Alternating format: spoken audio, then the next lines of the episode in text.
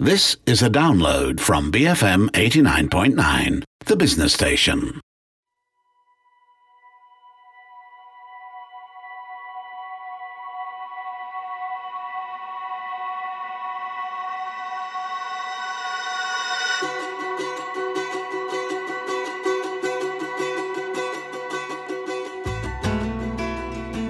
My mum was the one who introduced me to your books and I had bought her a Kindle for her birthday, and I had registered. I had given her my account, so I, I told her, you know, here's my username and password. You can just use my account to buy stuff. So, and you can also read all of my books. And literally, I'm not joking. Within five minutes, I get all of these emails, and I got like 15 emails because there were 15 Lee Child Jack Reacher books. And I was like, I was like, I was like, Mom, did you buy all of these? I said, You have all of them. You have the physical copies. And she's just like, Yeah, but now I can carry them around with me wherever I go. well, that's great, and it just shows you you should always listen to your mother. Absolutely. Hi, this is Lee Child. I'm a novelist of the Jack Reacher series, and my new book, Night School, is out right now. And this, of course, is Bookmark with me, Umapagan Ampikaipakan. And on the show today is, well, Lee Child. So, Lee, I just caught Never Go Back, and Tom Cruise is really growing on me as Reacher. Being a fan of the books, I too got caught up in that initial conversation about the physicality of the character, but but Tom Cruise is such a foreboding presence and makes up for his lack of height. How have you felt about that, by the way? Well, you know, we went through exactly what you just went through too. Is that at the beginning, for years, really, we were automatically thinking we need a giant actor uh, to play Reacher. And of course, there aren't any giant actors. Cinema's 100 years old, and uh, there have never been any huge actors. In fact, most actors tend toward the small. There must be some kind of technical or evolutionary reason for that. And so for a long time we were stalled uh, thinking of who are we going to get and then we had a sort of breakthrough thinking well look let's just forget the exact physical replica and look for an actor good enough to bring out the inside of Reacher, uh, bring out the internal vibe, and put it on the screen. And of course, Cruise is whatever else he is, he's a really fine actor, and he can do that. And so I think even I was uh, surprised at how well he did it. Um, with the first movie, it was weird for the first few minutes, um, thinking, oh, wow, Tom Cruise is playing Jack Reacher. but then you very quickly got into it, and it seemed to work. And the second one, I agree with you, is that he, you know, he's got it even more. He's, he's got it even better. He's, he's very menacing, which is um, quite a feat for a matinee idol, really, who you know normally trades on being extremely attractive and approachable. And, and, you know what else is great about Cruise as as an actor is that because he is because he is who he is, it allowed Cobie Smulders' character to kick ass. Mm-hmm. He didn't need that limelight. She really stole a lot of it. Yeah, didn't she? He was very generous about that. Correct. Um, he was, uh, you know, literally as they were going along, he was saying, "Oh well, Cobie should have this bit, or Cobie should have that scene," and um, I thought that was a mark of his his his maturity as a man. You know, it's not about his ego. He was looking for the best for the story, and also doing um, the best for his his uh, the rest of his cast. And it was very important because, really, technically, in terms of storytelling the movie would fail if Cobie was not good, uh, but she was great, and therefore the uh, the movie held up.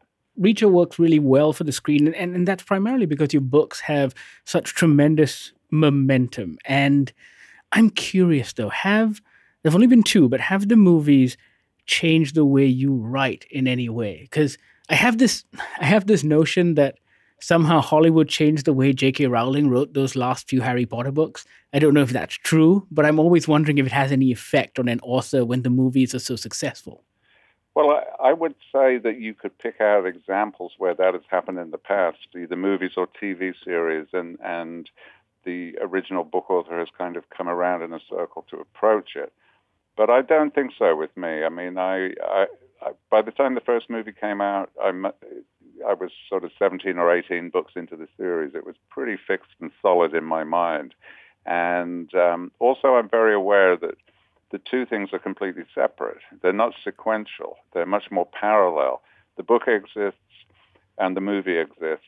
The movie does not replace the book in any way, it doesn't supersede it, it just exists alongside it. And therefore, I'm comfortable with the idea of there being a book reacher and a movie reacher. Oh, thank you so much for saying that. I I totally agree. I think I think great films and great adaptations tend to be supplemental to the literature. Exactly. They are not. Uh, it's not a question of. It's not like a, a, um, a, pupa becomes a moth, or you know, a chrysalis becomes a butterfly. The two things exist in perpetuity together. Your story, as in as in your journey in literature, you know, losing your job, sitting down and writing that brilliant thriller, becoming a huge global phenomenon. Yes, it didn't happen overnight, but but your story kind of gives hope, even false hope, to all those wannabe thriller writers out there and I'm curious, what's the what's the industry like now since you started writing 21 books ago? What's that thriller industry? Because it feels like it must be so cutthroat. Well, well, it's. Um, I mean, I don't think cutthroat is the right word because nobody is is cutting anybody's throat. right. Nobody is being hostile or or overtly competitive or mean to one another in general, thriller writers or crime writers are the nicest people you could meet. Very friendly, very helpful, very supportive. There's very little rivalry or bitching going on. But there's no question that the industry as a whole has gotten a lot tougher. Um, as you said, I was not an overnight success. You know, people people forget that in retrospect. They think it happened right away. Got off to a solid start, and then it built and it built and it built over many years. Um, you know, probably eight or ten years before I became a household name. So the question is now, would you get eight or ten years? And I'm not sure that you would. I think you'd get two or three, or three or four at the very most. It's become a little more short term. It's become a little m- more desperate. Uh, the patience and the long term development is no longer there because everything is just a little tighter, just a little bit more urgent. There seems to be this urgency with every publisher out there, every agent out there looking for the next Lee Child or the next James Patterson or the next Stephen King. Yeah, and they're there somewhere, and they will be found and they will succeed. Um, I don't think it's ever a problem for, for the people that are going to be the big names. I think they're fine. It's that middle that is the problem, um, what we call the mid list people that are either on a long, slow journey upward or people that have found a level which is kind of useful but unspectacular. They're the people under threat.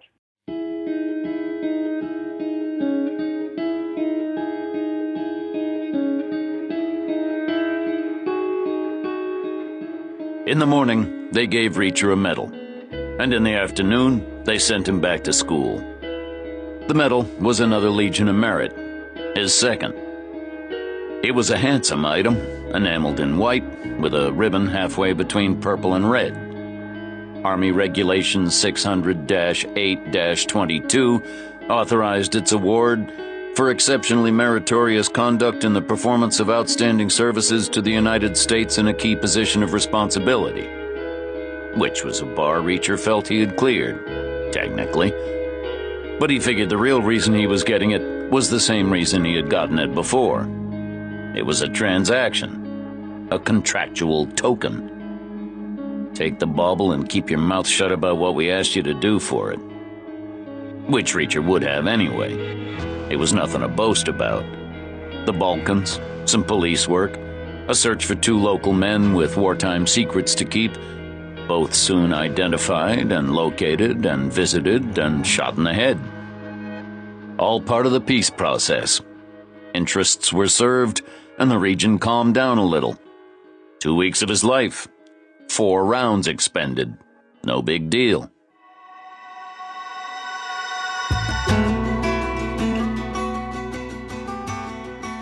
So I'm curious though, Lee, as in what you think it was about your books, because it wasn't that, you know, book 10 and 11 came around and suddenly the character had a magic spark. No, that spark was there all the way from Killing Floor. It was there. And so, what was it that kept Reacher relevant and also engaging to this horde of thriller readers?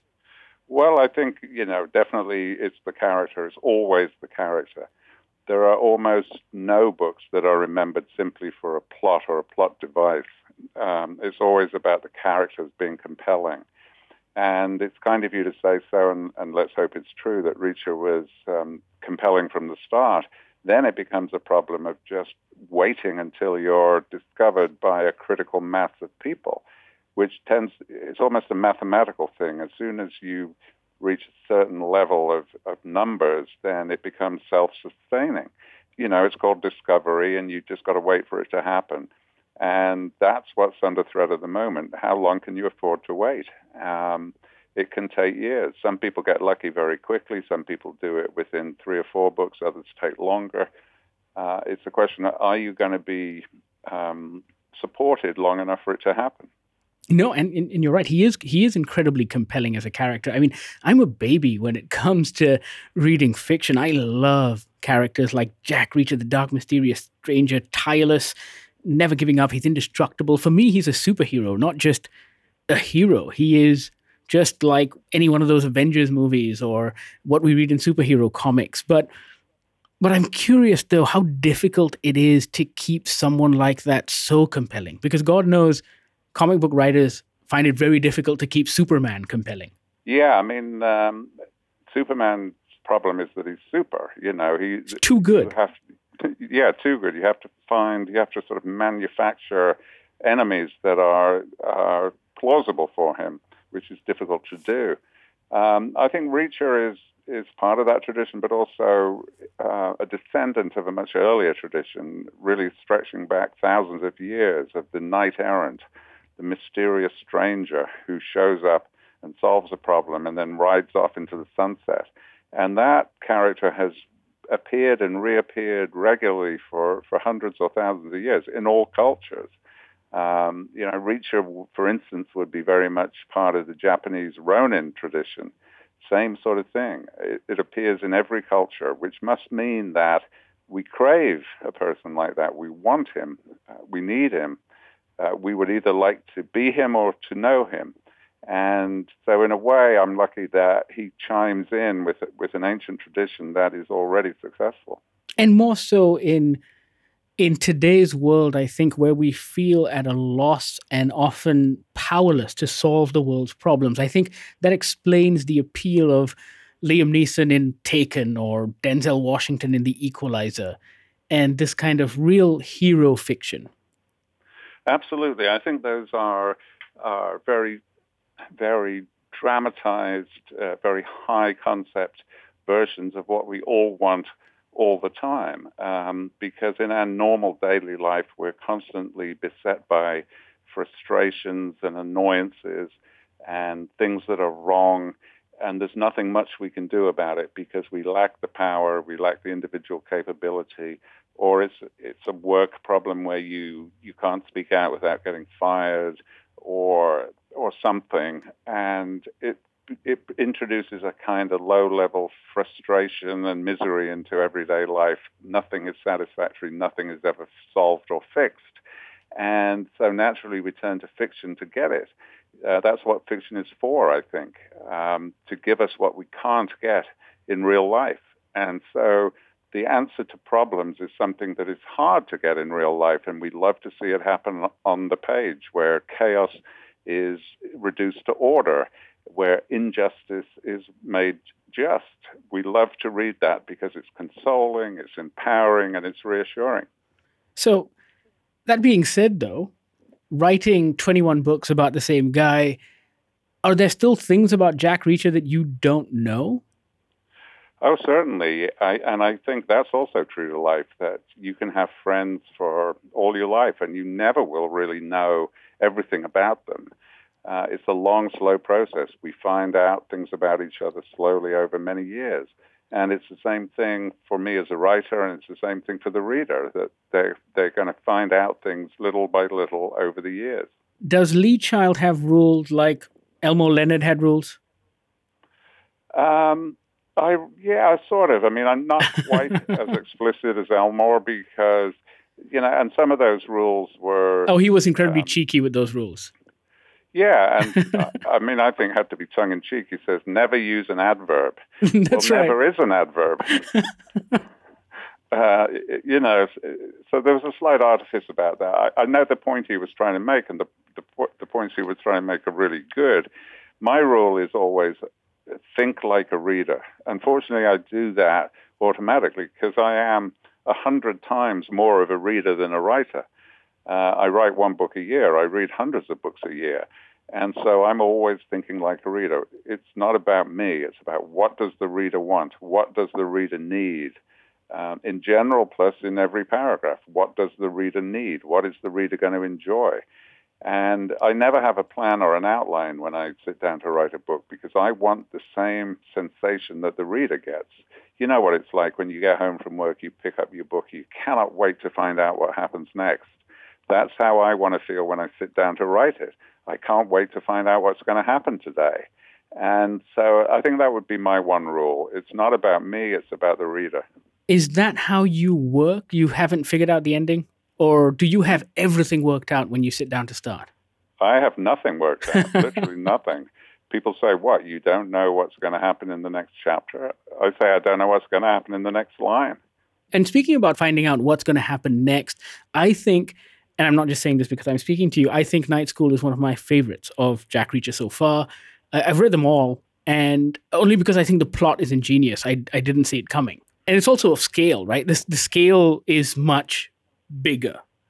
Yeah, I mean, the, the I was I was interested in, in, in that period of time. It's a prequel set in 1996 because that time the Cold War was over, and we had understood the Cold War. Um, we knew what it was. It was one nation and another nation, and it would involve physical things like fleets of aircraft and tanks and, and millions of soldiers. And we knew the geographic locations, and we had gamed it out a thousand times. It was a known quantity. And then that came to an end, and there was a period when something new was starting up that we did not understand. We had no idea what was what was happening. We didn't know who the people were or where they were or what they wanted or why they wanted it. It was a, a period of of starting over where nothing was certain. And yet it was still at a time when all that Cold War stuff was left over. And the budgets and the paranoia had been so immense during the Cold War that there was literally the world is littered with weird stuff that is still around. And so that was the point of the book. We are heading into a new situation, but we've got old stuff hanging over us. Yeah. No, I, I really, really enjoyed it. It was such a thrilling read. But on that note, what kind of thrillers does Lee Child read? Oh, I read everybody. I, I'm I'm an insatiable reader, and I uh, I love practically anything. I don't read a lot of science fiction, and um, that's about all. Other than that, I'll read I'll read anything at all, and I'll, I'll, I'll there's no such thing as a bad book. You will there's something to learn from any book, even even if it's a negative lesson, you'll still learn something. So, Lee, my last question to you, and only because I, I, I feel the need to ask everyone this question right now, but you, of course, are a British export to the United States, and I just I just wanted your thoughts on America and Trump. You must have been there when all of this was happening. Yeah, I was there last week, and um, well, there's there's lots of aliens in New York. That's right. We, we're all sort of in the same boat, and New York is a different kind of uh, environment from the rest of America, which is what makes it sort of hard to understand. You know, in New York, I think the vote was somewhere between 80 and 90 percent for for Hillary, whereas it, nationwide, of course, it wasn't. And I, I was left with the same feeling as a Brit that I was uh, I had after Brexit, which is that this is a crazy decision, but I can sort of understand the inarticulate, incoherent frustration that led to the decision. Um, you know, the, the, American economy is huge and it's um, powerful, but it does not work for everybody. And the people that are being left out at the moment are intensely upset about it. Lee Child, thank you so much for your time. Yeah, real pleasure talking to you. Thank you. Lee Child's Jack Reacher novels are incredible reads. The 21st book in the series is out now. It's called Night School, and you can find it at all good bookstores. This is Bookmark on the Bigger Picture, BFM 89.9.